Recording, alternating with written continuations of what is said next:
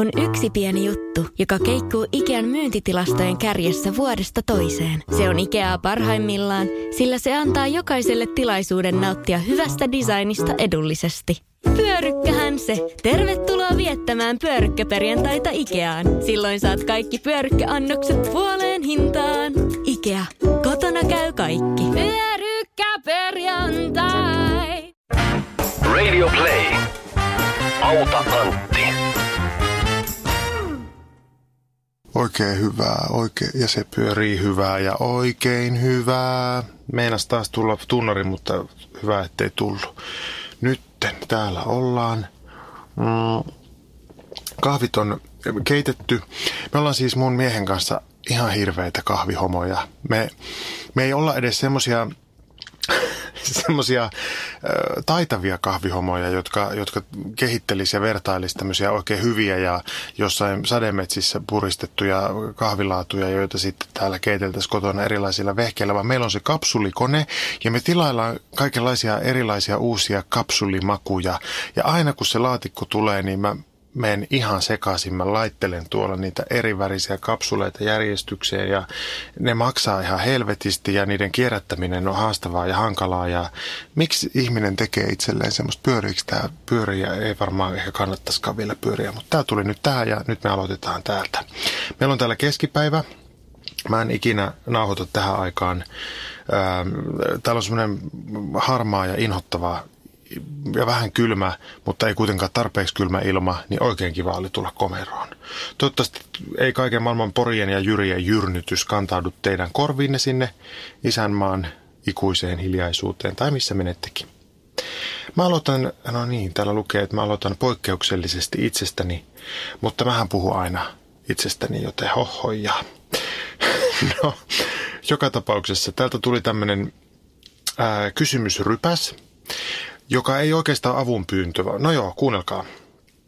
Minua on kovasti mietityttänyt elämäsi siellä isossa omenassa. Mistä arkesi koostuu? Mitä teet viikonloppuisi? Mitä harrastat? Mitä teette Fransmannisi kanssa? Onko sinulla siellä ystäviä, kavereita? Missä liikut nykissä? Missä päin asutte? Miten vertaat elämistä ja kulttuuria Lontooseen? Kummasta pidät enemmän? Auta Antti, vastaa. No niin, täältä tulee nyt mahdollisimman rehellinen ja tiivis vastaus, mutta ei tämä ollenkaan tiivis ole.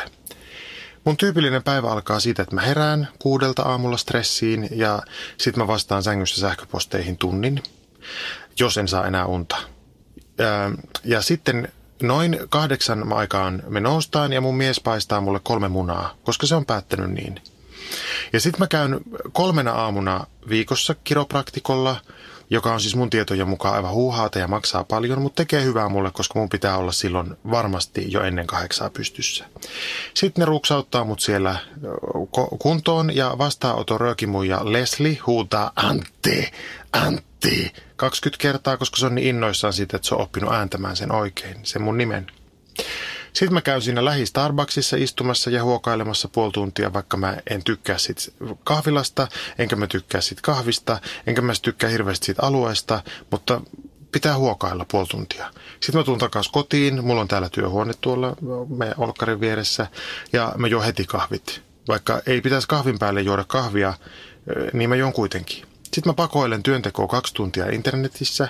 Sitten mä kirjoitan tunnin, koska se on mun työ. Ja sitten mä menen lounalle. Tuossa on lähellä semmoinen maailman vittumaisin diner, jota mä rakastan ja, ja vihaan. Se on kallis ja paska, mutta sinne mä meen ja otan joko Crunchy Ranch saladin tai sitten lounaslistalta jotain, koska lounaslista ruokiin kuuluu kanakeitto ja se on talvella ollut hirveän kiva se kanakeitto siihen niin kuin lisänä. Mutta se on niin helvetin suolasta, että mun verenpaine on noussut. Ja se verenpaine on voinut tietysti nousta myös siitä syystä, että mä tosiaan kirjoitan työkseni, vaikka mä vihaan sitä. Ja sitten tota, ja siksi lounaan jälkeen mä vaan huokailen puoli tuntia siellä dinerissa ja juon kolme kuppia kahvia, vaikka ei kyllä pitäisi. Viikonloppuisin, jos mä käyn siellä, niin mä otan Eggs Benedict uh, with smoked salmon. Ja ne on niin latinoja siellä, että kuitissa lukee, että esmok, ja se on musta ihan parasta. Sitten mä menen kotiin äh, lounaan jälkeen ja Ranskan peruna on tullut harjoituksista yleensä siinä vaiheessa jo. Ja sitten me ulistaa molemmat toisillemme, että miksi on niin paljon töitä ja miksi elämä on niin hankalaa, ja vaikka ei siis todellakaan ole. Ja sitten me nukutaan päikkärit, vaikka me pitäisi tehdä töitä. Ja sitten päikkäreiden jälkeen mä menen mun huoneeseen ja laitan suurieleisesti oven kiinni ja pakoilen töitä kaksi tuntia internetissä. Sitten riippuen siitä, että kuinka lähellä deadline on, niin mä teen töitä jonnekin 11 illalla ja mä ihan oikeasti sitten teen niitä töitä, kun mun on pakko. Ja sitten yleensä 11-12 välillä peruna on palannut näytöksestä. Tai sitten, jos mä en kirjoita niin myöhään, jos deadline ei ole vielä lähellä, mä menen kasi aikaan salille tuohon korttelin päähän. Jos mulla on kotona kalkkuna bolognese mä syön illallisen kotona. Jos ei, niin mä käyn toisessa dinerissa, josta saa illallislistan kaikkien annokseen kylkeen kanakeito ja leipälautasen. Ja se leipälautanen on hyvä ja runsas. Ja sitten joskus puolen yön jälkeen mä käyn suihkussa ja mies ei, koska se on ranskalainen ja ne käy suihkussa vaan puoliväkisin ja ehkä korkeintaan kerran päivässä. Ja sitten mä pesen joka toinen päivä hiukset ja sitten kun mä pesen, niin mä huohtelen ne jääkylmällä vedellä, koska Ismo Leikola kertoi, kun se oli täällä käymässä, mä näin sitä yhtenä iltana, että kylmä vesi niin kuin sulkee sen hiuksen rakenteen ja sitten se hius kestää paremmin. Se oli hirveän hyvä vinkki ja musta tuntuu, hius tuntuu paremmalta, kun sen on huuhdellut kylmällä. Ja tämä toistuu niin kuin vähän vaihdellen seitsemän kertaa viikossa. Sunnuntaisin me tehdään pannareita ja monesti pyöräillään, jos ei ole ihan hirveän kylmä. Ja jos mulla on esimerkiksi tämän podcastin tekeminen myöhästynyt taas kerran, niin sitten me riidellään siitä, että voinko mä taas käyttää sunnuntain töihin. Ja mun mies on sitä mieltä, että pitäisikö sun joskus vähän vähemmän pakoilla niitä töitä viikolla, niin sitten sun ei tarvitsisi viikonloppuna tehdä töitä.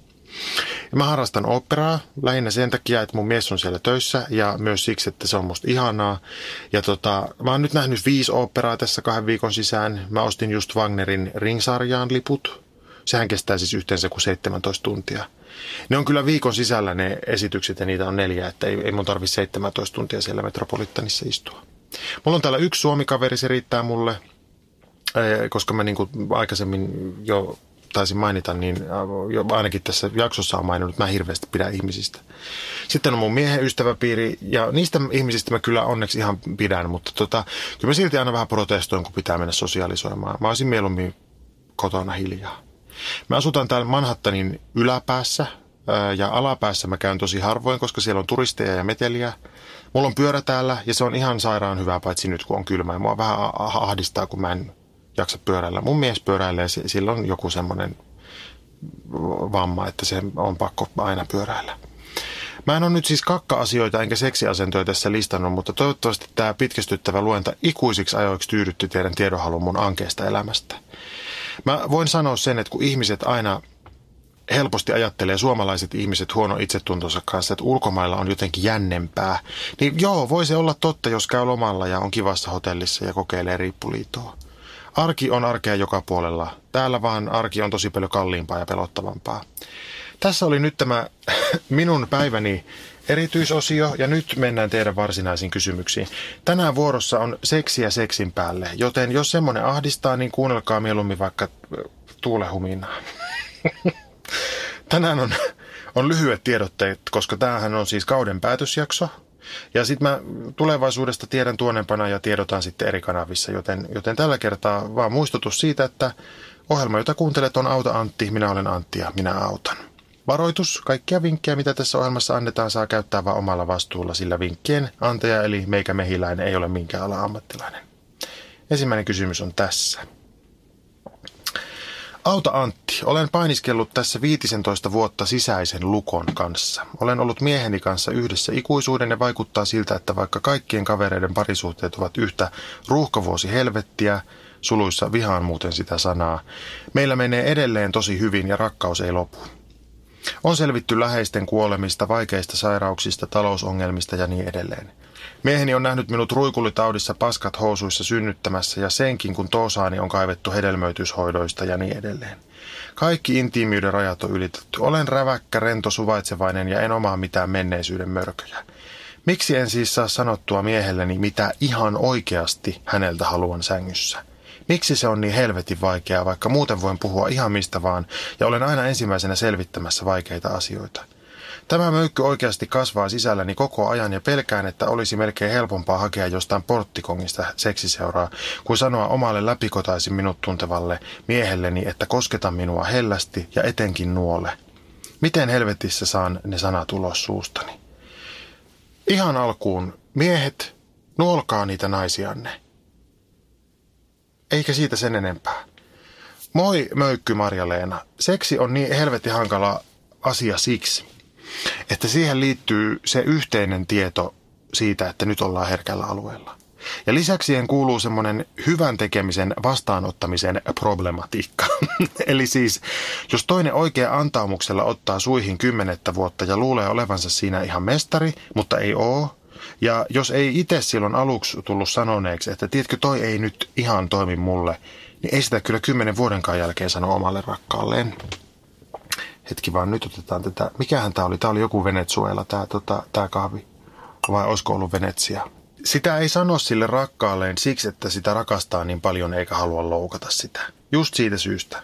Periaatteessa se on sama kuin jos ekana yhteisenä aamuna toinen leipoo sulle jonkun nakkipullan. Ja sitten teeskentelet, että tämähän on ihanaa tämä sun leipoma nakkipulla, koska kaikki on niin herkkää vielä siinä vaiheessa, että sä halua loukata sitä toista, kun sä oot siitä niin kiinnostunut ja ihastunut siihen. Ja sitten kahden vuoden päästä te mettekin jo naimisiin ja yhä se vaan leipoo sitä vitun nakkipullaa. Ja sanoo aina, että mä teen tämän sulle, kun sä tykkäät tästä niin paljon. Ja 15 vuoden nakkipullien jälkeen, jos sä sanot sille toiselle, että en mä itse mitään niin hirveätä maailmassa tiedä kuin nakkipulla. Niin se toinen varmaan miettii, että onko tämä muutenkin kaikki ollut vaan valhetta. Että mistä muusta toi niin kuin valehtelee. Siispä, mikä sun lempinimi oli? Möykky Marja-Leena. mistä, miten näitä on niin hirveitä? Mun ehdotus on seuraava. Kun seuraavan kerran käy niin, että molemmat on oikein vauhdissa, niin ota ohjakset ja ehdota.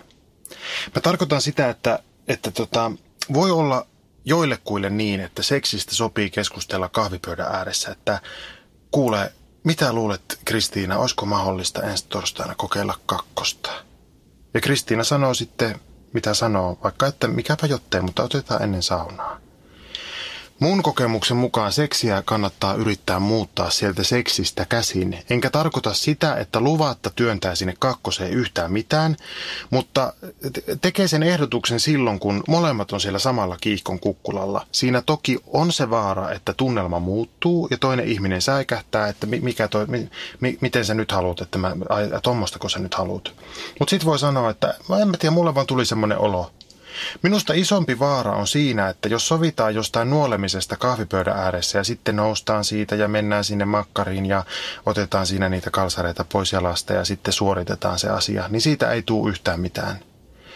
Älä ajattele tätä semmoisena, että sun pitäisi kertoa sun miehelle lista niistä asioista, mitä sä oot aina halunnut, mutta et oo saanut. Sitähän se tässä tavallaan jännität, että sun mies saa tietää, että sulla on kaikkia haluja, joita se ei ole onnistunut täyttämään, ja se kolahtaa sen miehisyyteen ja itsetuntoon, ja kaikki on pilalla. Ota tää ennemmin niin, että just nyt, tänään, täällä kiihkon kukkulalla tuntuu siltä, että nuole mua. Sulla ei ole mitään hätää, möykky Marja-Leena, koska seksi perustuu kontaktiin ja teillä on kontakti ja se on syvä. Niin nyt vaan vähän kalibroit tilanteita uudelleen. Mä uskon, että teillä on paljon hyvää edessä tällä saralla. Seuraava kysymys, joka ei ole seksiä ollenkaan, mutta voi olla myös seksiin vaikuttava asia. Näin tämä menee. Oi oi ja voi voi. Mitä tehdä päivittäisen iskiaskivun kanssa – Oikea pakara ja alaselkä ovat välillä kuin tulessa, etenkin öisin, kivun heijastuessa pitkin reittä ja säädätä. Ehkä tämä oli sitten kuitenkin seksiä, kun reidestä ja säädästä puhutaan heti. No niin, teen toki eh, selkävaivoille altistavaa toimistotyötä istuen, enkä tällä hetkellä harrasta mitään erityistä liikuntaa lukuun ottamatta koiralenkkejä. Silloin kun venytän koiran iltapäivällenkin yli kahteen tuntiin päivässä, helpottaa iskiäs pikkuhiljaa. Tätä tahtia on kuitenkin hankala jatkaa ihan päivittäin, olenhan laiska ja mukavuuden haluinen. Olen myös jo tähän kolmikymppiseen ikäni kasvaessa saanut useasti noidannuolen ensimmäisiä kertoja jo ala-asteella, ja tätäkin haluaisin parhaani mukaan ehkäistä ennalta.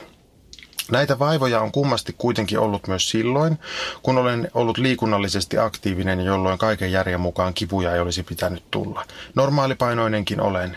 Nyt toivoisin helppiä tähän, jotta minun ei tarvitsisi mummoutua vielä fyysisesti, vaan ainoastaan henkisesti. Hommaa sinne työpaikalle satulatuoli ja opit, opettele istumaan sillä. Tämä on ratkaissut minun asioita paljon, mutta se ei ratkaise kaikkia asioita. Mutta silloin kun joutuu paljon istumaan, niin selälle on tosi hyvä, että on satulatuoli ja sitten sen lisäksi semmoinen pöytä, joka korkeutta voi nostaa. Mä teen puolet töistäni seisaltaan nykyisin ja se auttaa minua. Kuule, mummo Monika kyllä sun kannattaisi myös vähän ö, vahvistaa sitä keskustaa. Eli vatsalihakset on tässäkin asiassa kauhean tärkeät.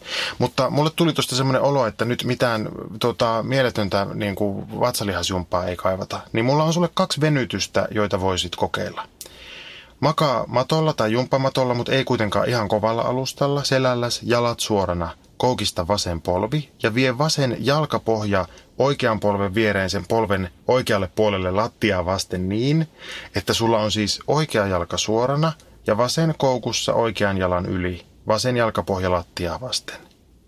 Siis vähän niin kuin sillä tavalla, että heittäisit sen vasemman jalan sen oikean yli, niin kuin oisit ristimässä sitä, jos oisit siis istuma-asennossa, mutta oletkin makuasennossa. Tämä on uskomattoman upeata kertoa näitä juttuja. Tämä näyttämällä tämän saisi näytettyä sekunnissa, mutta kuuntele toi uudestaan, kyllä se sulle selviää siitä. Sitten kun sä oot tässä asennossa, oikea jalka suorana, vasen jalka koukistettuna, se oikea yli vasen jalkapohja siinä lattiassa, sen oikean polven vieressä, niin alat viedä vasenta polvea oikealle kohti lattiaa tässä asennossa niin, että selässä vasemmalla puolella tuntuu venytystä. Vie niin pitkälle kuin tuntuu mukavalta, älä yhtään sen pidemmälle ja vältä sitä, että vasen hartia nousee lattiasta. Vie sinne oikealle päin, ääriasentoon, laske 15, tuo takaisin ja toista. Yhteensä teet kolme kertaa ja sit vaihda puolta, eli tee peilikuvana. Toinen pidemmälle viety versio tästä on se, että kun makaat selälläs lattialla, koukista nyt vaikka se oikea jalka sillä tavalla, että äh, jalkapohja on lattia vasten ja polvi on kohti kattoa. Ihan siinä niin kuin omalla paikallaan. Vie sen jälkeen vasen jalkaterä tai nilkka, mikä tuntuu mukavalta, siihen oikean polven päälle niin, että sulla on vähän niin kuin se semmoinen asento, missä miehet usein istuu, kun ne ei halua istua jalat ristissä. Eli ne tuo sen nilkan vaan siihen toisen polven päälle, mutta sä makaat siis lattialla selälläs vielä. Sitten ota käsillä kiinni siitä oikeasta reidestä molemmin puolin ja auta sitä ö, reittä sinne rintaan päin niin, että se vasen nilkka siinä sen polven päällä siirtyy myös sitä rintaa kohti. ja sitten tuo takas jalkapohja, se oikea jalkapohja lattiaan. Eli vähän niin kuin otat kädellä kiinni siitä reidestä ja vedät sitä koko pakettia sinne rintaa kohti ja sitten lasket takaisin. Ja tässä riittää aluksi sillä tavalla, että kolme kertaa kymmenen sekuntia, eli siellä ääriasennossa silloin, kun se, ne, se oikea polvi ja se vasen nilkka on mahdollisimman lähellä sitä rintaa, niin pidät siellä ääriasennossa kymmenen sekuntia ja sitten palautat varovasti. Tämä on hyvä myös siksi, että tämä vähän liikuttaa sitä rankaa hellävaraisesti ja venyttää pakaraa, mutta vahvistaa myös vatsalihaksia. Ja tästä on sitten vielä kehittynyt versio, mutta tee näitä ensin ja ota yhteyttä sitten, kun olet päässyt pitkälle. Nyt mennään takaisin seksiasioihin. Hei Antti, mieltäni on nyt noin puolen vuoden ajan vaivannut suuri ahdistus omasta kyvyttömyydestäni ymmärtää yhtäkkiä ilmennyttä kumppanini fetissiä – Ymmärrän toki fetissin käsitteen, suluissa luulisin, ja olenkin hyväksynyt piirteen kumppanissani alun shokin jälkeen. Olen parhaani mukaan yrittänyt tukea tätä seksuaalista mieltymystä, eihän se niin kummallista kai ole, että mies tykkää pukeutua naisten seksikkäisiin alusvaatteisiin petipuuhien tai oman kivan aikana. Yrityksistä huolimatta en usein osaa kohdata tilannetta positiivisen spontaanisti, vaan ahdistun ja menen täysin lukkoon, enkä ehkä kommentoi millään tavalla hepeneitä. Tai sitten vahingossa sanon jotakin tylyä. Yleisin tilanne, jossa näin tapahtuu, on silloin, kun emme ole yhdessä, vaan keskustelemme kuvan ja tekstin välityksellä, joka on jo muutenkin varsin köyhä kommunikoinnin yhdistelmä, joten väärinymmärryksiä tulee neutraalimmissakin asioissa. Lukuisen, lukuisten kertojen jälkeen, kun olen tuottanut hänelle pettymyksen olevalla huono tyttöystävä, hän ei enää oikeastaan pukeudu muuhun kuin tavallisiin boksereihin, kun olemme yhdessä. Itse kyllä pukeudun usein seksikkäisiin alusvaatteisiin, suluissa opettelin hänen vuokseen ja se on nyt ihan arkipäiväistä ja kivaa. Ja minulle tulee usein mieleen pyytää häntäkin pukeutumaan, vaikka se ei ole mitenkään minun juttu. En kuitenkaan saa niitä sanoja suustani tai jos joskus saan, hän ei jaksa tai minun pitäisi päättää, miksi, mitä hän pukee ja sekös vasta vaikeaa olisi. Tätä on siis jatkunut jo aivan liian kauan ja haluan todellakin itse muuttua. Tiedän myös, että kumppanillani on ongelmia itsetunnon kanssa ja toimintani vain pahentaa sitä – Minulla ei ole lainkaan tarkoitusta rajoittaa kumppanini fetissiä, mutta olen niin seksuaalisesti kokematon, ujo ja helposti ahdistuva, että tunnen olevani umpikujassa. Aina kun kehitystä tuntuu tapahtuvan, kohta jo olemme siinä tilanteessa, jossa minä tiskaan kotonani astioita ja yhtäkkiä puhelimeen tulee kuva, jossa kumppanini esittelee uusinta hankintaansa ja haluaisi tietysti minun kommenttini siitä ja minä tuotan hänelle pettymyksen. Olemme jonkin verran keskustelleet asiasta ja hän tietää, että hepenet eivät itsessään ole minulle mikään juttu. Olen useasti pahoitellut käytöstäni ja luvannut muuttuvani ja siksi pelkäänkin, että pian tulee se kerta, kun lupailut ja pahoittelut eivät enää riitä. Yhteenveto. Haluan tukea kumppaniani hänen mielihaluissaan ja kannustaa häntä olemaan oma itsensä. Ongelma on selkeästi vain minussa ja omissa epävarmuuksissani. Olen jo nyt muuttunut mielestäni hurjasti näissä asioissa, mutta liian hitaasti. Olemme aika eri tasoilla seksuaalisesti, mutta uskon, että voin ajan kanssa rentoutua ja oppia olemaan spontaanimpi. Kysymykseni ehkä onkin, että mitkä olisi ne pienet helpot askeleet, joilla lähtisin parantamaan omaa rohkeuttani ja samalla hänen itsetuntoaan. Taustaa olemme parikymppisiä ja seurustelleet muutaman vuoden asumme erillään. No niin. Huhhuja. Fetissi Fatima. Tässä on ihanaa se, että oot valmis ymmärtämään ja tukemaan. Semmoinen on parisuhteessa hirveän tärkeää kuulemaan.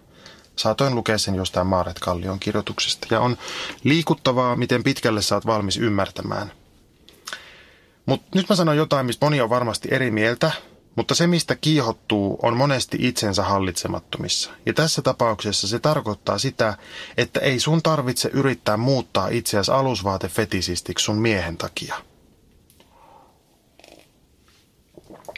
Kaksi asiaa, jotka on tärkeitä tässä keskustelussa. Ensimmäinen on tämä, Tämä ei tarkoita sitä, etteikö omasta seksuaalisen kiihotuksen kuvastosta kannata olla tietoinen. Ja mä tarkoitan tällä nyt sitä, että esimerkiksi meillä homomaailmassa on helposti nähtävissä semmoinen inhottava ja rasistinen tendenssi viehättyä esimerkiksi mustista, lihaksikkaista miehistä ja jotenkin hyljeksyä, hyljeksiä aasialaisia miehiä. Ja se semmoinen hypermaskuliinisuuden ihannointi on just semmoista asiaa, josta ihminen yleensä tulee tietoiseksi vasta, kun sen joku sille artikuloi. Ainakin muun kohdalla näin on ollut. Toinen asia on se, että välillä on esimerkiksi ollut julkisuudessakin keskustelua siitä, että mitä sitten, jos vaikka puoliso korjaa sukupuolensa ja mitä siitä silloin pitäisi ajatella, niin siitä pitäisi ajatella sitä, että se on just ja pelkästään semmoisen pariskunnan asia eikä kenenkään muun. Ulkopuolelta ei voi käydä neuvomaan, että esimerkiksi pitää jatkaa yhdessä ja pitää kiihottua toisen muuttuneesta ulkomuodosta, eikä myöskään sitä, että no onko toinen osapuoli sitten yhtäkkiä homo ja että eihän semmoista voi kukaan kestää. Näihin asioihin ei ole vastauksia edes Antilla Auta Antti-ohjelmassa ellei vastaukseksi lasketa sitä, että parisuhteen dynamiikka on aina parisuhteen osapuolten asia, oli se minkälaista hyvänsä. Niin pitkään ainakin, kun ei ole syytä epäillä siis rikollisuutta. Mutta tästä kaikesta huolimatta, ja varsinkin siis kun sä kysyit, niin mä jatkan tätä neuvomista. Mitä tulee fetisseihin, niin varmaa mun kohdalla on tämä. En ikinä tule sukista kiihottumaan. siis en koskaan. Enkä lenkkareista. Mä tunnen ihmisen, joka kiihottuu enemmän sukista kuin ihmisistä. Fetissit on todella jännä alue. Se on kiinnostava ja merkillinen maailma ja mulla on siihen liittyen yksi ihana muisto, jonka mä kerron nyt teille kaikille tässä. Mä olin ravintola DTMssä aika vasta aloittanut työt barimikkona ja sen täytyy olla vuonna 2006. Ja yhtenä mun ihan ensimmäisistä viikonlopuista siellä, niin mä olin Pervojen bileissä töissä. Ja siellä oli siis äh, DTMssä silloin Iso-Robertin kadulla semmoinen yläkerta, jossa pystyttiin tämmöisiä yksityisbileitä järjestämään. Ja silloin oli tämmöiset. Mä en, eikä mä sitä tässä kertoiskaan, vaikka mä muistasin. Mä en muista, mikä se järjestö oli, mutta se, pervoiksi niitä sanottiin ja pervoja ne myös oli. Mä loikin rappuset ylös ja, ja tota, ensimmäisenä vastaan tuli semmoinen setä, jolla oli kaulapanta ja siinä, siitä kaulapannasta meni ketju muna ympärille. Ja se setä sanoi, että kuka se sinä oot. Mä sanoin, että mä töihin on, on tuota tulossa. Ja sitten se sanoi oikein leveällä Savolla, että tota, pitää varmaan joku laittaa vartioimaan, että tietää, että on sitten meidän porukoita vaan tällä ylhäällä. Ja mä olin tietysti niin kuin aika hämmentynyt koko tästä kuviosta. Eniten siitä savomurteesta, koska se jos mikä on pervoa. Mutta tuota, avasin siinä baarin sitten ja, ja tuota, loppujen lopuksi oli yksi kivoimmista illoista ikinä, koska pervot on kauhean ystävällisiä. Ja jotenkin mä olin niin kuin ajatellut mielessäni, että se pervojen homma on semmoista kauhean rajua ja väkivaltaista jotenkin mäiskimistä ja piiskaamista.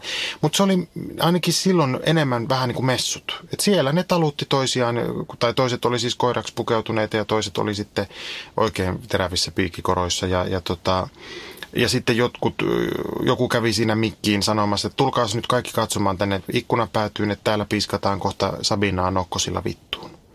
Mutta ei sekään ollut mitään mäiskimistä, vaan semmoista oli, ilmeisesti oli jostain tuotu nokkosia, silloin oli talvi, että olisiko jostain Keski-Euroopasta tuotu. Ja, ja semmoisessa rauhallisessa toritunnelmassa siellä sitten näin. Ja tota, yhdellä oli kumihuppu sillä tavalla, että se ei voinut puhua. Pieni reikä oli vain siinä suun kohdalla ja se tuli ja näytti kolmeen sormeen mulle. Ja mä siihen niin kuin, että kolmos, kolmoskalja. Ja se oli kauhean iloinen, kun mä tajusin sen. Ja sitten vielä iloisempi, kun mä näytin pilliä, että pannaanko tämmöinen tuohon kanssa sitten vielä. Niin se jätti varmaan vitosen tippiä. Ikinä en unohda ihanaa iltaa pervojen kanssa. Mutta, mutta mikään siellä ei kiihottanut mua mikään niistä visuaalisista ärsykkeistä tai siitä niin kuin domina-meiningistä tai mistään niistä asetelmista, mitä siellä oli nähtävissä, niin ei kiinnosta tai kiihota mua. Fetisseissä on tosi usein semmoinen jopa niin kuin ei-seksuaalinen ö, taso, että on jotenkin tärkeämpää, että fetisisti saa rauhassa toteuttaa sitä meininkiä, mutta ei se ole niin kuin seksi tai seksuaalisuus keskeistä. Se on enemmän semmoista yksityisen, oho mä täällä raplaan vahingossa silitysraadin johtoon. Anteeksi. Se on, äh, missä mä olin menossa, mi, mi, mitä mä olin sanomassa. Äh, se ei ole niin kuin seksikeskeistä, vaan se on enemmän tämmöisen niin kuin yksityisen ja sosiaalisen rajapinnassa tapahtuvaa tuhmaa leikkiä. Siltä musta tuntuu. Ja nyt mä pyydän anteeksi äh, sukupuolittamista, fetissi Fatima, äh, mutta tota, mä saan tosi paljon naisilta semmoisia viestejä, joissa sisältö on jotakuinkin semmoinen, että mieheni tekee sitä, tätä ja tuota, ja olen yrittänyt ymmärtää, mutta en tiedä voinko, ja nyt poden kauhean huonoa omatuntoa ja yritän muuttua, ja en ole onnistunut, ja en pysty täyttämään kaikkia hänen odotuksiaan. Sä oot selvästi ihana ihminen, koska sä oot niin avomielinen. Ja, ja mä, on, mä, mä sanoin, niin mä oon aidosti liikuttunut siitä, miten mielettömän suurella sydämellä sä suhtaudut sun miehen fetissiin. Mutta nyt mua vähän niin kuin kiinnostaa se, että mitä sulle kuuluu. Mikä sua kiihottaa. Mitä sä haluaisit siellä makuuhuoneessa tehdä. Nimittäin ne on aivan yhtä arvokkaita asioita kuin sun miehes halut. Ja voi olla, että teidän täytyy just puhua – ihan virallisesti siellä kahvipöydän ääressä. Siis, että sua ei kiinnosta eikä kiihota sun miehen fetissi, mutta että sä rakastat sun miestä ja sä välität siitä ja sä pidät teidän seksistä. Ainakin toivottavasti. Mutta tätä fetissiä sun miehen pitää pystyä hoitamaan muulla tavalla. Se ei välttämättä tarkoita sitä, että sun miehen pitäisi lähteä toisaalle panemaan, mutta se voi tarkoittaa esimerkiksi nettijuttuja – jos sun miehes on ehdottomasti sitä mieltä, että tämän fetissin täytyy kuulua teidän molempien elämään, niin sopikaa sille rajat. Kaikki on mun mielestä aina sovittavissa. Mä uskon siihen. Mutta tämmöisessä epämääräisyydessä vellominen aiheuttaa nyt molemmille huonoa itsetuntoa. Mä sanon nyt tämänkin tässä. Ei sun miehen itsetunto ole sun vastuulla. Sä pelkäät, että sun mies jättää sut, jos sä et ole tarpeeksi mukana hänen fetississään. Niin mä haluaisin nyt, että sä mietit myös sitä, että haluat sä olla semmoisessa parisuhteessa, jossa se koko suhde ikään kuin roikkuu sun miellyttämiskyvyn varassa. On tosi tärkeää, että voi ymmärtää toista, mutta on ihan yhtä tärkeää, että toinen ymmärtää myös sua. Älä kadota ittees toisen ihmisen takia. Seuraava kysymys. Hei, haluan tuoda julki ajatukseni, johon havahduin vähän aikaa sitten. Huomasin, että eräs erottisimmista äänähdyksistä on Britannian alahuoneen puhemiehen välispiikit, juonnot ja puheenvuorojen jakaminen, kun hän oikein venyttää puheparttaan karheasti. En uskalla julkaista tätä ajatustani sosiaalisen median palstallani. Mitä ajattelet tästä Antti? Kiitos puhemies Pulkkinen, ja tota, älä julkaisekaan. Ei kaikkea tarvi kaikille kertoa. Ei siinäkään tapauksessa, että Facebook alkaisi jossain vaiheessa kysyä, että mille runkkasit tänään. Ota joku oikein kiivas Prime Minister's Questions kuulokkeisiin, laita ovet lukkoon, heitä housut pois ja anna The Right Honorable John Burkown huutojen viedä sut Venukseen ja takas. Seuraava kysymys. Apua Antti. Olen 24-vuotias nainen. Seksi ja seksistä puhuminen on ollut mulle aina kiusallinen aihe. En ole koskaan seurustellut vakavasti, mutta minulla on ollut neljä seksikumppania. Yksi nainen ja kolme miestä. En ole vielä koskaan oikein nauttinut seksistä toisen ihmisen kanssa ja minusta tuntuu, ettei nuo muutkaan ole siitä kanssani nauttineet. Pelkäänkin siis aina uuden ihanalta vaikuttavan ihmisen kohdalla, että jos tämä sänkypuuhiksi äityy, niin viimeistään siinä kohdassa hän pettyy, jättää ja lähtee. Pelkään, että olen parantumattoman huono seksissä, mutta en kyllä usko, että olisin aseksuaalikaan, sillä toivon toki ja haluan niin fyysistä kuin henkistäkin läheisyyttä. Kysymys kuuluu, miten pääsisin tämän lähinnä henkisen kynnyksen yli, jonka olen rakentanut itseni ja seksin välille. Välillä tuntuu, että olen ainoa ihminen lähipiirissäni, joka ei ole seksuaalisesti puhjennut kukkaansa ja elää näin täyttä elämäänsä. Terve kukka Kaija. Nyt tehdäänkin ihan ensiksi mielikuvamatka. Ota hyvä asento, käy vaikka istumaan tai makaamaan ja kuvittele, että olet kivassa talossa. Nyt tässä mielikuvituksesi talossa lähde liikkeelle ja kulje ulos ovesta. Näe siellä ulkona pihan perällä semmoinen katos. Kulje sinne pihan halki ja siellä odottaakin roskalaatikon luukku jo raollaan. Mene sinne, avaa se luukku ja heitä sinne roskikseen kaksi asiaa tästä kysymyksestä. Yksi, pelko siitä, että on huono seksissä. Ja kaksi, lähipiirin kukkaan puhkeamisen miettiminen. Noin, nyt ne on siellä. Ja laitetaanpa tuosta vielä vähän bensaa päälle ja sytytetty tulitikku fumps ja siellä ne palaa iloisesti ja mennään takas taloon. No niin, nämä on ne asiat, joita ei koskaan pidä miettiä seksissä. Ihmiset ei ole huonoja seksissä. Seksi voi kyllä olla huonoa, mutta se ei usein liity taitoihin ollenkaan. Jos joku on mielestään pohjoisen pallonpuoliskon paras pillunnuolia, niin kannattaa kyseenalaistaa. Yleensä sellaiset ihmiset, jotka on mielestään ihan mielettömän hyviä seksissä, on enemmän rakastuneet siihen omaan ajatukseensa itsessään, itsestään mielettömän rakastajana. Ja tota, mä en suostu siltikään ajattelemaan edes niitä huonoina seksissä – koska joskus käy niin, että joku tarvii just semmoista ihmistä. Jollekin semmoinen helvetin itsevarma megatyydyttäjä on just se, mitä tarvii ja haluaa seksuaalisesti. Mutta toiselle se voi olla semmoinen juttu, jota kerrotaan aivan kauhuvallassa kavereille, että sieltä se tuli kuperkeikalla sisään ja korkkas hierontaöljyn. Maailmassa on just niin monta seksuaalisuutta kuin on ihmistäkin, ja vaikka tämä on klisee, niin mä uskon tähän ihan vilpittömästi. Kyllä mä uskon toki siihenkin, että seksiä voi oppia suorittamaan, mutta mä en ole varma, että onko siitä niin kuin, ihan hirveästi iloa ehkä joillekin, riippuen taas tilanteesta. Mä pyydän anteeksi nyt näyttelemisvertausta taas, mutta yksi raskaimmista teatteri-ihmisen alatyypeistä on semmoinen yliinnokas harrastajanäyttelijä, joka on harrastanut 120 vuotta teatteria ja on aivan varma, että sen takia osaa niin sanotusti näytellä, koska pystyy koilottamaan kovalla äänellä eikä pyörry häpeästä, kun joutuu näyttelemään jotain hassua hahmoa. Mutta ihan samalla tavalla kuin seksi, niin näytteleminenkään parhaimmillaan ei ole jotain ennalta opittujen taitojen esittelemistä, vaan kontaktia. Siis on tosi siistiä, jos joku osaa heittää tuplavoltin näyttämöllä. Ja myös ihan uskomattoman siistiä, jos osaa syväkurkuttaa kahta kikkeliä samaan aikaan. Mutta se ei silti tarkoita, että semmoinen seksi olisi seksinä hyvää. Se voi olla hyvää pornona, mutta porno ei ole seksiä. Samalla tavoin kuin ei ole se, että osaa laulaa maailman korkeimman äänen, ei ole välttämättä hyvää laulamista. Käsitättekö tämän vertauksen? Kyllä siis seksissäkin temppuilemalla varmaan voi ansaita jotain kyseenalaista mainetta siitä, että, että se ja se osaa soittaa häpyhuulilla porilaisten marssin ja, ja voi aivan hyvin olla, että jollekulle semmoinen on varasta seksiä. Mutta kun mä tässä nyt niin kuin yleisesti arvioin, niin kyllä mun mielestä seksi tapahtuu kahden ihmisen välillä jollakin semmoisella mystisellä alueella, jota on kauhean vaikea määritellä. Ehkä seksissä on vielä sekin sama kuin näyttelemisessä, että kokemus voi periaatteessa tuoda itsevarmuutta, mutta sitten, niin kuin sun tapauksessa kukkakaija on käynyt, niin epätyydyttävät kokemukset on vienyt sitä itsevarmuutta. Ihan niin kuin joku jossain niin kuin tosi paskassa näytelmässä esiintyminen vie vuosiksi esiintymisvimman joltain.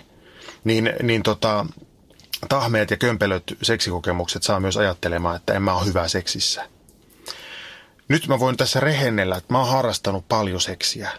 Mun elämä on ollut niin pitkä, että onpa mulla ollut semmonenkin kahden vuoden mittainen kausi, että mä en harrastanut seksiä ollenkaan. Ja tota, tässä vaiheessa haluan vain poiketa pikkusen polulta ja sanoa, että mun mielestä on yksi suomen kielen kauneimpia asioita, että tota, seksiä harrastetaan.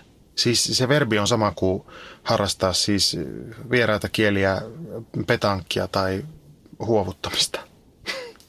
Mutta mä voin nyt kokemuksen syvällä eturauhasesta asti tulevalla rinta-äänellä sanoa, että, että mun kokemuksissa on hirveästi huonoa seksiä.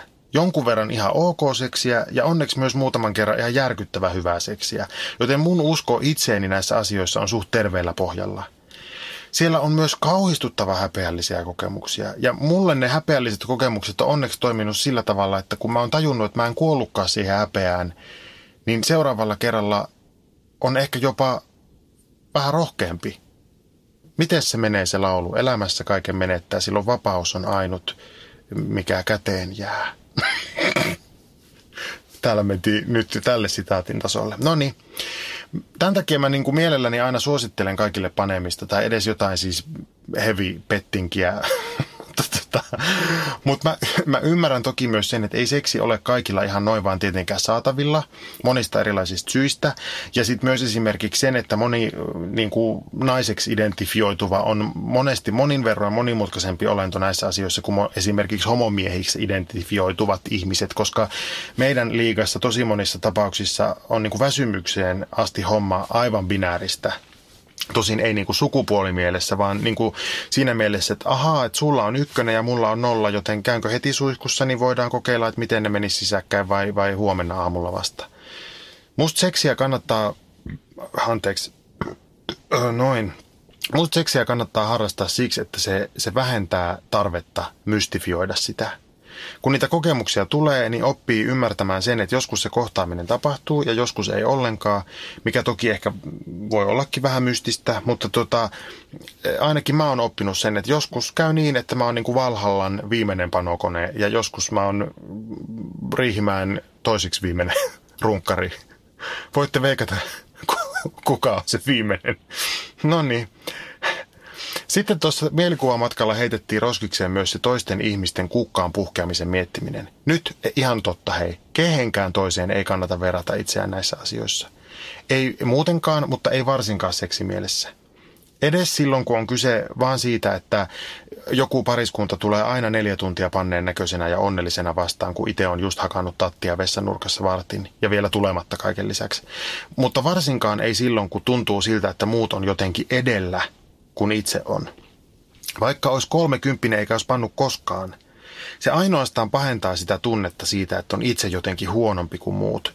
Joten kukka Kaija, tutustu vaikka ittees. Mieti, mikä tuntuu hyvältä, mikä näyttää kiihottavalta, kuulostaa, tuntuu ja niin edelleen. Ja sitten kun sä harrastat seksiä, niin anna ohjeita. Laita sun käsi tänne. Pysy siinä hetki. Tee toi vielä kerran. Kieltoja kannattaa välttää muutenkin elämässä, vaikka mäkin tässä ohjelmassa aina sanoin, että älä tee sitä tai tätä. Mutta tämä ei olekaan seksiä tämä mun ohjelma, vaikka itse asiassa hörpäilyäänten poistamisen jälkeen kävi ilmi, että ilmeisesti tämä oli seksiä aika monelle. Mutta tarkoitan siis sitä, että, että älä sano, että älä koske sinne tai tänne, tai älä tee noin. Kannattaa kannustaa niissä asioissa, jotka tuntuu hyvältä. Ehkä tosiaan niin kuin elämässä muutenkin ja tota, itse asiassa kappas, mulla olikin täällä komeron nurkassa tämmöinen palkinto, jossa sanotaan, että, että tuota, kukka Kaija on kukkaan puhjennut ja hyvä seksissä. Ja mä luovutan tän nyt sulle. Ole hyvä. Tää on itse asiassa tämmöinen aika kauhea puolimetrinen fallos, josta kasvaa kahdeksan tissiä.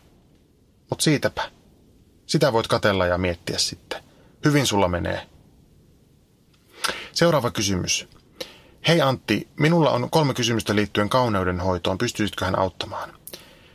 Mikä on paras ekologinen silmänympärysvoide? Mikä on paras ekologinen kaulavoide? Onko ylipäätään ihan hulluutta ajatella, että silmien tai kaulan lerpsahtavaa ihoa voi mikään rasva kiinteyttää? Tota niin, niin tämä on siis nyt vaan, että ei tunnelma mene aivan liian kiihkeäksi tässä podcastissa, niin otetaan välillä tämmöisiä niin kuin ihan muita kysymyksiä. Rasva Ronkainen tota, kyllä sä tiedät sen, että jokainen iho on ihan erilainen. Niin mitä sä multa tulet näitä kyselemään? Mun iholle toimii HTH Universal Cream, josta en tiedä onko se ekologinen ja jota ei enää saa Suomesta, vaikka joku väittääkin, että saa, kun se lanseerattiin siellä uudestaan, mutta mä väitän, että se ei ole se sama tuote, joten minä tilaan Ruotsista sitä alkuperäistä aina kolme viikkoa ennen kuin tuon Suomeen käymään, että se sitten odottaa siellä valmiina. Mikään muu rasva ei ole koskaan kosteuttanut mun ihoa paitsi se. Siinä on maitohappoa ja ureaa, eli kusta. Ja se kirvelee, kun sitä laittaa. Eli siis upea tuote. Mutta siis jollakin tavalla ilmeisesti sen pH ansiosta se pääsee mun ihon sisään. Mä käytän sitä koko kasvoille, myös silmänympärysiholle. Ja nyt talvella niin mä oon laittanut pari tippaa luomu ruusunmarjasiemen öljyä – joka ei varmasti auta yhtään mitään ja itse asiassa se öljy vaan jää siihen ihon pintaan. Mutta mulle tulee siitä semmoinen olo, että mä hoidan nyt itteeni ja, ja, tota, ja itse asiassa mun mielestä se on ainoa syy käyttää kauneudenhoitotuotteita, siis se, että niistä tulee itselle hyvä mieli. Öö, mikään rasva ei kiinteytä, mutta kosteusvoiteen hierominen kaulan ja kasvojen alueelle lisää verenkiertoa siellä ihon alla ja se on hyväksi kyllä. Kyllä te senkin tiedätte. Ainoat kosmetiikkatuotteet, joita todella tarvitaan, on puhdistusaine ja kosteusvoide ja lisäksi kesällä aurinkosuoja. Ja sitten tietenkin, jos ihminen meikkaa, niin sitten puhdistusaineet on tärkeitä. Et tämänkin, te tiedätte kaiken tämän. Joillakin on niin herkkä silmäympärysiho, että siihen tarvitaan tosi kevyt ja hajusteeton voide, mutta tota, muutenkin lähtisin siitä, että ei ikinä hajusteita. Mun miehellä on tuolla semmoinen Kielsin joku silmäympärysvoide. En edelleenkään sitäkään tiedä, onko se ekologinen. Mä käytän sitä silloin tällöin, kun mä oon niin lähdössä johonkin julkiseen tilaan, niin kuin ikään kuin se auttaisi jotain mun niin kuin rupiseen feissiin. Et tota, vielä tästä niin kuin yksilöllisyydestä, niin, niin tota, me oltiin siis samassa TV-sarjassa näyttelemässä ihanan Hannele Lauren kanssa, ja se maskeeraaja oli sitten antanut joskus myöhemmin kesällä äh, Hannelelle mun käyttämää HTHta, ja se oli polttanut Hannelen ihon aivan kirkkaan punaiseksi, ja Hannelle oli huutanut, että saatana jotain homovoiteita täällä mulle annetaan. Tämä on siis muistutuksena siitä, että jokaisen iho on niin erilainen, että vain kokeilemalla selviää ja Hannelille toden totta selvisi, että ei homovoiteita. Jos HTH haluaa sponsoroida tätä podcastia, niin mä oon todellakin mukana. Mä oon nimittäin persaukinen ja kuiva. Seuraava kysymys. Olen tavallinen työssäkäyvä äiti ja vaimo, mutta jolla on erikoinen mielenkiinnon kohde. Pojat, jotka tykkäävät pojista. Olen aina ollut sitä mieltä, että jokaisella on oikeus olla yhdessä juuri sen henkilön tai henkilöiden kanssa, jonka itselleen parhaaksi kokee, riippumatta omasta tai toisen sukupuolesta, mutta tämä innostukseni heräsi toden teolla muutama vuosi sitten, kun löysin Amazonin ja sieltä kirjoista hiukan vahingossa alalajin gay romance. Tuon genren myötä taivas aukeni ja löysin sellaiset kirjat, joita ei malta laskea käsistään. Ihan parasta on myös kirjailijoiden omat ryhmät sosiaalisessa mediassa, joissa pääsee keskustelemaan samanhenkisten ihmisten kanssa. Ihan sivuhuomiona iso osa tämän genren kirjoittajista ja lukijoista on naisia, vaikka toki mieskirjailijoita ja lukijoitakin on. Kiitos lisäksi esimerkiksi Instagramista, joka on pullollaan samaa sukupuolta olevia pareja, sekä YouTubesta ihan siitä samasta syystä. Luen romantiikkaa, jossa päähenkilöt ovat miehiä, ja nautin ihan liikaa kirjojen intiimeistä kohtauksista sekä katselen välillä hävyttömän pitkiä aikoja Instagramista avoimesti homoseksuaalien miesten kuvia lähinnä siksi, että mielestäni se on monella tapaa kaunista, kun kaksi miestä on yhdessä. Miksi tämä kuitenkin välillä hävettää tai pitäisikö sen hävettääkin? Missä menee se raja, että nauttii siitä, että rakkaus on rakkautta sukupuoleen tai mihinkään muuhunkaan tekijään katsomatta ja siinä, että seksuaalisoi jotenkin kierrolla tavalla homomiehet? Onhan siitä tehty tutkimuksia, että esimerkiksi homopornon katsojista kohtuullisen moni on naisia, esimerkiksi koska heteropornon antama kuva naisista ei ole erityisen mairitteleva. Myös M kautta M romance kirjoissa tasa-arvoisuus on eri lailla läsnä kuin tavallisessa heteroromantiikassa, jossa naisen rooli on usein jollain tapaa miestä heikompi tai miehelle alisteinen. Jotenkin se vaan eri lailla ilostuttaa, kun suosikkiluistelijani on julkaissut hellyttävän pusukuvan poikakaverinsa kanssa Instassa, kuin samanlainen heteroparin kuva, vaikka ihan kivoja nekin ovat. Terve homostelu Henriikka. Mä otin tämän kysymyksen tähän, kun tämä oli mun mielestä niin riemastuttava asia ihan näin henkilökohtaisella tasolla.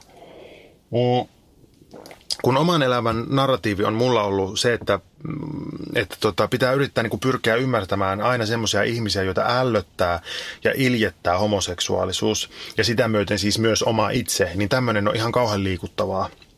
Kuule homostelu Henrikka, musta tuntuu, että tässä on niin kuin kysymyksessä samantyyppinen kuvio kuin fanittamisessa. Ähm, fangirling ja fanboying on semmoisia aika kiinnostavia ilmiöitä ja tota, asian vihkiytymättömille tiedoksi, että fandom on jonkun asian ympärille muodostunut enemmän tai vähemmän jopa niin kuin opillinenkin fanijoukkio.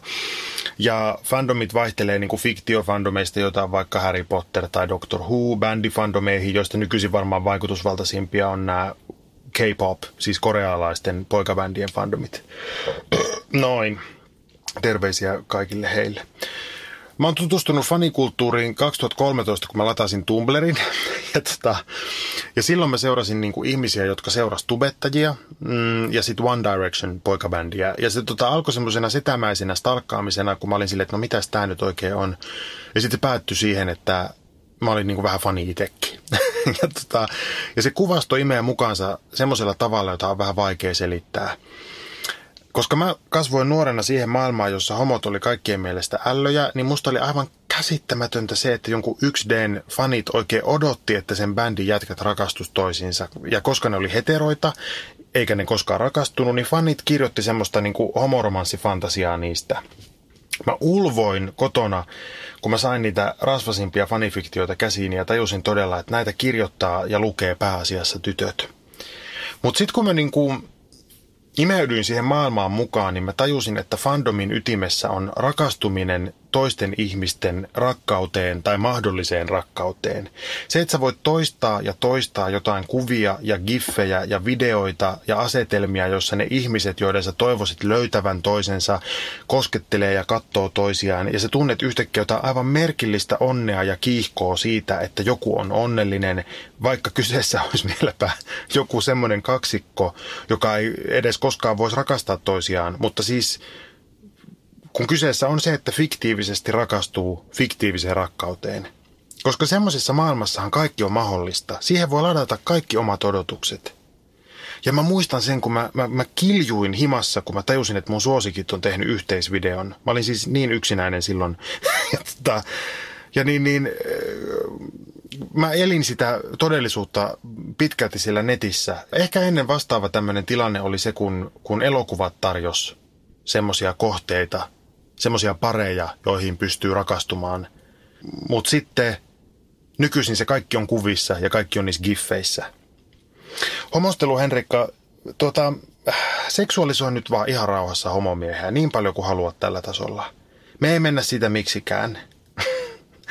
Hanja Janagihara on kirjoittanut semmoisen kirjan kuin A Little Life. Ja mä muistan, kun mä luin sen, niin mulle tuli varmaan samanlainen olo kuin tosi monelle naiselle tulee, kun ne lukee mies, mieskirjailijan kirjoittamia ö, kirjoja, joissa on niin kuin naiskertojat. ja niitähän on maailma pullollaan. Mutta Hanya Janagiharan Little Life oli sellainen kirja, Pieni elämä se on kai suomeksi, ö, jossa miehen seksuaalisuus oli etusijalla ja myös homoseksuaalisuus, mutta vielä enemmän kuin homoseksuaalisuus, mun mielestä miehen seksuaalisuus. Ja mä luin sitä sillä tavalla, että tällä naisella ei ole mitään käsitystä niin kuin miehen seksuaalisuudesta ja miten se toimii. mutta, mutta mä ajattelinkin silloin, että ei tämä kirja ole tarkoitettu mulle. Tämä ei ole niin kuin homokirja, eikä tämä ole kirjoitettu niin kuin jotenkin homoyhteisöstä käsin, vaan tämä on enemmän just jotakin sellaista alalajia kuin mistä homostelu Henriikka tässä kirjoittaa. Musta tuntuu, että moni nainen on voinut jollakin tavalla löytää siitä kirjasta mielettömän paljon hyvää itselleen – ja siinä ei ole mun mielestä mitään pahaa. Mutta se, että sitä markkinoidaan tämmöisenä niin kuin LGBT-kirjana, niin se oli musta kyseenalaista. Tämä on toinen keskustelu. Mutta mä haluaisin myös muistuttaa äh, homostelu Henriikka, että meistäkin siis monet katsoo heteropornoa, koska se on jollain tavalla jännittävää ja siinä se asetelma on, on just hyvin toisenlainen kuin siinä itse, itse siinä omassa pornossa – ja se on myös itselle saavuttamaton. Ja musta saavuttamattomuus on tässä se sana. Mä luulen, että sä oot semmoinen ihminen, jonka seksuaalisuus tarvii tämmöistä maastoa, joka on täysin irti omasta itsestä, oman itsen saavuttamattomissa. Ja yhtäkkiä just silloin, kun siellä ei ikään kuin ole mukaan mitään samastuttavaa, niin onkin hirveän helppo samastua. Häpeä liittyy monesti kaikkeen seksuaaliseen, koska seksuaalisuus on kontrolli ulkopuolella, mutta tämä on sun juttu. Ja sä saat tämän pitää, eikä sun tarvii sitä hävetä. Etkä sä ole edes yksin. Siellä gay romance hyllyillä käy monet muutkin. Ja ihan samoista lähtökohdista kuin sä. Nauti elämästä ja homoista. Se on ihan sallittua. Dear Antti, kysymykseni on ikävä kyllä ihan perseestä. Olen päälle kolmekymppinen mies ja nautin suunnattomasti vastaanottavana osapuolena anaalileikeistä, dildoista, anaalitapeista ja muista peräsuristimista tyttöystäväni kanssa, mutta takalistoni ei ikävä kyllä tunnu olevan samaa mieltä. On ihan paskaa, että 20 minuutin hellän ja liukastetun sormetuksen jälkeen perse vihottelee kaksi viikkoa, ja paskalla käynti on yhtä tuskaa niin, että siinä joutuu aikuinen mies kyyneleet silmissä puoli tuntia herneen kokoista kakkakikkaretta ulos tuhertaessaan miettimään, että onko tämä nyt joku Jumalan rangaistus harjoittamastani sodomiasta vai eikö kehoni yksinkertaisesti sovellu tällaiseen ja onko sitä nyt sitten vain pumpattava taskulämmintä lähetyssaarnaa ja iästä hautaan. Bidesuihkun säännöllinen käyttö ja kaikenlaiset röörirasvat jälkipoltteeseen ovatkin jo liian tuttuja juttuja. Voi vääryys ja kuolema Antti, mikä neuvoksi? Miten te alan rautaiset ammattilaiset eli homomiehet yleensä hoidatte nämä anaaliterveyden ja puolen jutut? Mitä perseen kanssa kannattaa makuuhuoneessa tehdä, mitä ei ja miten omasta perseestä pidetään parhaalla mahdollisella tavalla huolta? Niin kovasti kaipaisin tuuppausta eli auta Antti miestämäessä. No niin, Anaali Antero. Monta asiaa heti alkuun. Musta on siis kerta kaikkiaan ihanaa, ihan sanan varsinaisessa merkityksessä, että heteromiehet on löytänyt perseseksi ilot. Mun sukupolvella on niin hirveän tiukassa se semmoinen, se Toni Halmeen, rauha hänen muistolleen, exit only Trump stamp, joka on siis tarkoittaa sitä alaselkätatuointia, jossa siis ilmoitettiin, että hän ei ole homo, koska hänen perseestään tulee, tullaan vaan ulos, ei mennä sisään. Koska siis homohan ottaa kakkoseen. Ja nythän on niin, että homo on siis esimerkiksi mies, joka viehättyy miehistä. Siis ihminen, joka viehättyy omasta sukupuolestaan. Sillä ei ole mitään tekemistä sen kanssa, mitä ihmiset ruumiaakkoihinsa työntää. Mutta mä puhuin miesjaksossa siitä miehen myytistä, jossa mies on siis se lävistäjä ja muut on lävistettäviä. Nyt kuitenkin on sillä tavalla, että Jumalalla oli niin kiero huumorintaju, että kun se loi miehen, niin se pani sen G-pisteen, eli tässä tapauksessa eturauhasen, sinne sen miehen perseeseen. Se tarkoittaa käytännössä sitä, että mies voi esimerkiksi tulla runkkaamatta, kun peräaukon kautta stimuloidaan eturauhasta. Se on hyvin voimakas kokemus ja minusta on ihan kauhean surullista, että niin moni mies jää siitä paitsi. Koska pelkää, että jos se tota, vaimo koskettaa sitä miehen peräaukkoa, niin se mies muuttuu homoseksuaaliksi, ostaa jonkun huivin ja alkaa kuunnella Paula Koivuniemen tuotantoa aamusta iltaan nahkahousut jalassa, koska semmoisiahan ne on ne homoseksuaalit. Siitä puheen ollen, niin mun mieheni tuli kotiin just. Mä puhun persesseksistä komerossa. No niin, mutta Anali Antero, tässä on, tuota, sä oot oikein avomielinen ja se on hyvä asia. Toinen asia, joka minua kieltämättä tässä tuota, huvitti, niin on kuitenkin itse asiassa vähän jatkoa tälle ekalle siis, että aivan kuin homot olisi jotenkin automaattisesti anaalin asiantuntijoita. Tai ehkä siinä on siis kuitenkin joku sitten semmoinen kulttuurinen käsitys siitä, että homo kun tajuaa, että on homo, niin ensimmäisenä alkaa työntää erilaisia kiikkelinmuotoisia esineitä perseeseen. Mutta tota, vaikka olisi ihanaa, että homoille niin kuin syntymässä jaettaisiin joku semmoinen anaalin alkeet vihkonen jotenkin alitajuntaan, niin kyllä mekin joudutaan seikkailemaan sen asian kanssa ihan samoin tiedoin ja törmätään niin kuin samoihin ongelmiin. Mutta mä aion silti olla tässä nyt asiantuntija ja musta tuntuu, että sulla on tässä nyt itse asiassa ihan muut asiat kuin anaalin osaamattomuus kysymyksessä. Siis jos sun pitää päkistää herneen kokoista kakkakikkaretta ulos, niin se tarkoittaa todennäköisimmin sitä, että sulla on ummetusta. Ja ummetus aiheuttaa peräpukamia tai muita laskimovaivoja sinne persereikään. Eli sun pitäisi laittaa sun ruokavalio kuntoon ja ruveta vetämään kuitua niin, että saatas se paska pehmenemään. Kun sä oot hoitanut sun ummetuksen kuntoon, niin jos persehommat vielä sattuu, niin kyllä mä suosittelen, että käyt näyttämässä sitten niiden pukamien varalta – Niitä on, voi olla siinä sisällä tai ulkona, ja niiden hoito ei ymmärtääkseni ole mitenkään erityisen yksinkertaista, mutta ainakin saat tietää tilanteen. Mutta ensin siis ummetuskondikseen. Tämä asia on mulle tuttu siitä syystä, että, että tota, kauan ennen kuin mulla oli mitään käsitystä edes niin kuin monipuolisesta seksielämästä, niin mulla oli ummetusta. Ja nyt sisältövaroitus. Viimeisen lähetyksen kunniaksi mä jaan teille aivan hirveän tarinan mun persereijästä. ja tota, tässä, on, tässä on siis oikeasti yksityiskohtaista kuvausta kauheasta lääkärioperaatiosta, joten aivan omalla vastuulla nyt sitten jatkossa. Se ei ollut peräpukama vaan se oli semmoinen pensasmustikan kokoinen pampula, joka tuli mun perseeseen jonkun tämmöisen stressiummetuksen myötä nuorena. Ja tota, suomalainen mies, homotahi ei, ajattelee, että se varmaan menee ohi, jos sitä ei kerro kellekään. No, kuukauden päästä kipu oli niin hirveä, että mä en pystynyt enää istumaankaan, niin oli pakko mennä lääkäriin. Mukava hoitaja täti työn sormen perseeseen ja hävetti ja itketti. Ja tota, sitten se sanoi, että kyllä tämä on nyt, nyt semmoinen, että tämä kannattaa tähystää. Mä ajattelin, että siis onko se nyt aivan välttämätöntä, kun sen voi nähdä siinä sen pampulan, niin kuin itse olin peilillä sitä katsonut. Mutta niinpä vaan yhtenä aamuna sitten tyhjensin ja menin YTHSlle ja siellä herra työnsi kameran mun perseeseen. Ja se sattui niin hirveästi sen pampulan takia, että mä ulvoin. Ja nyt tulee ällöttävin kohta. Kun se oli työntänyt sen kameransa sinne, se sanoi, että tässä huulilla on nyt tämmöinen pampula – ja mä kyyneltä läpi sain sanottua, että ihanko totta. ja sitten se sanoi, että tämä pitää puhkasta. Että tämä on niinku hyytynyttä verta. Että tämä ei ole mitään sen kummempaa, mutta tämä on tässä ja tämä ei lähde niinku enää tästä toipumaan. Tämä pitää puhkasta, mutta tämä on niin tässä huulilla, että me ei voida puuduttaa. Ja ne on just ne sanat, jotka haluaa kuulla, kun joku aikoo puhkasta jotain, joka on sun perseessä. Mutta niin se Schröder vaan puhkasi sen mun pampulan ja mä pyörryin. Ja sitten kun mä heräsin, niin maailman ihani hoitaja silitti mua ja antoi mulle glukoosipastillin. Ja itse asiassa yhtäkkiä, niin kuin varmaan arvaatte, niin se kipu oli lakannut. Se monta kuukautta kestänyt kipu, joka siellä pampulassa oli ollut, oli lakannut. Ja nyt tulee paras osuus. Kun mä olin lähössä, niin se hoitaja tuli sieltä hyvin rauhassa, että kuule, kun ei voitu nyt ommella, kun se on siinä niin suulla, niin, niin sulla on nyt sit pientä vuotoa sitten pari päivää. Niin mulla olisi tässä tämmöisiä sidetaitoksia, mutta kyllä näppärämpi sulle olisi tämmöiset kuukautisiteet.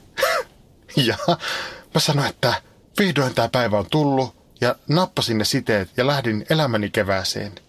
ja mun kaverit oli Tokoerannassa ja mä menin sinne, enkä mä milloinkaan enää sen jälkeen ollut yhtä onnellinen kuin silloin, kun mä olin selvinnyt siitä koettelemuksesta. Musta tuntuu, että elämä on hyvä ja kaunis. Ja siitä on tullut tämä mun elämän filosofia, sen pampulan puhkaisemisesta. Ja se mun elämän filosofia on jotain sen kaltaista, että onni on tuskan ja kärsimyksen jälkeinen pieni tauko ennen seuraavaa tuskaa ja kärsimystä. Ja tota, muuten sitten paria kuukautta myöhemmin teatterikorkeakoulun ruokalassa yksi kollega tuli kysymään Leideiltä siinä, että olisiko kellään tiettekö. Ja minä reippaana otin laukkuni ja siellä oli sivutaskuun jäänyt yksi ylimääräinen side. Tällä tavalla me siskot pidetään yhtä. Pitäkää tekin nyt kaikki yhtä sillä aikaa, kun minä pidän vähän taukoa. Tämä oli ensimmäinen kausi Auta Anttia. Kiitos kaikille ihan hirveästi mukana olosta. Tämä on ollut yllättävä ja ravisuttava kokemus allekirjoittaneille. Toivottavasti te olette myös saanut tästä jotain. Kiitos kysyjille ja eritoten niille, joille en ole vastannut. Ainakaan vielä. Ja tota, tähän lopuksi niin bonuksena mä ryystän kahvia, kun niin moni on sitä kaivannut. Kiitos teille. Tää on ihan vitun kylmää.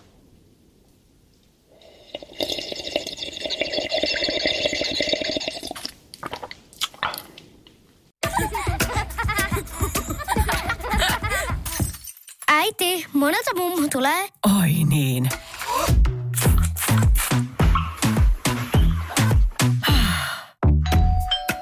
Helpolla puhdasta. Luonnollisesti. Kiilto. Aito koti vetää puoleensa. On yksi pieni juttu, joka keikkuu Ikean myyntitilastojen kärjessä vuodesta toiseen. Se on Ikeaa parhaimmillaan, sillä se antaa jokaiselle tilaisuuden nauttia hyvästä designista edullisesti. Pyörykkähän se. Tervetuloa viettämään pyörykkäperjantaita Ikeaan. Silloin saat kaikki pyörykkäannokset puoleen hintaan. Ikea.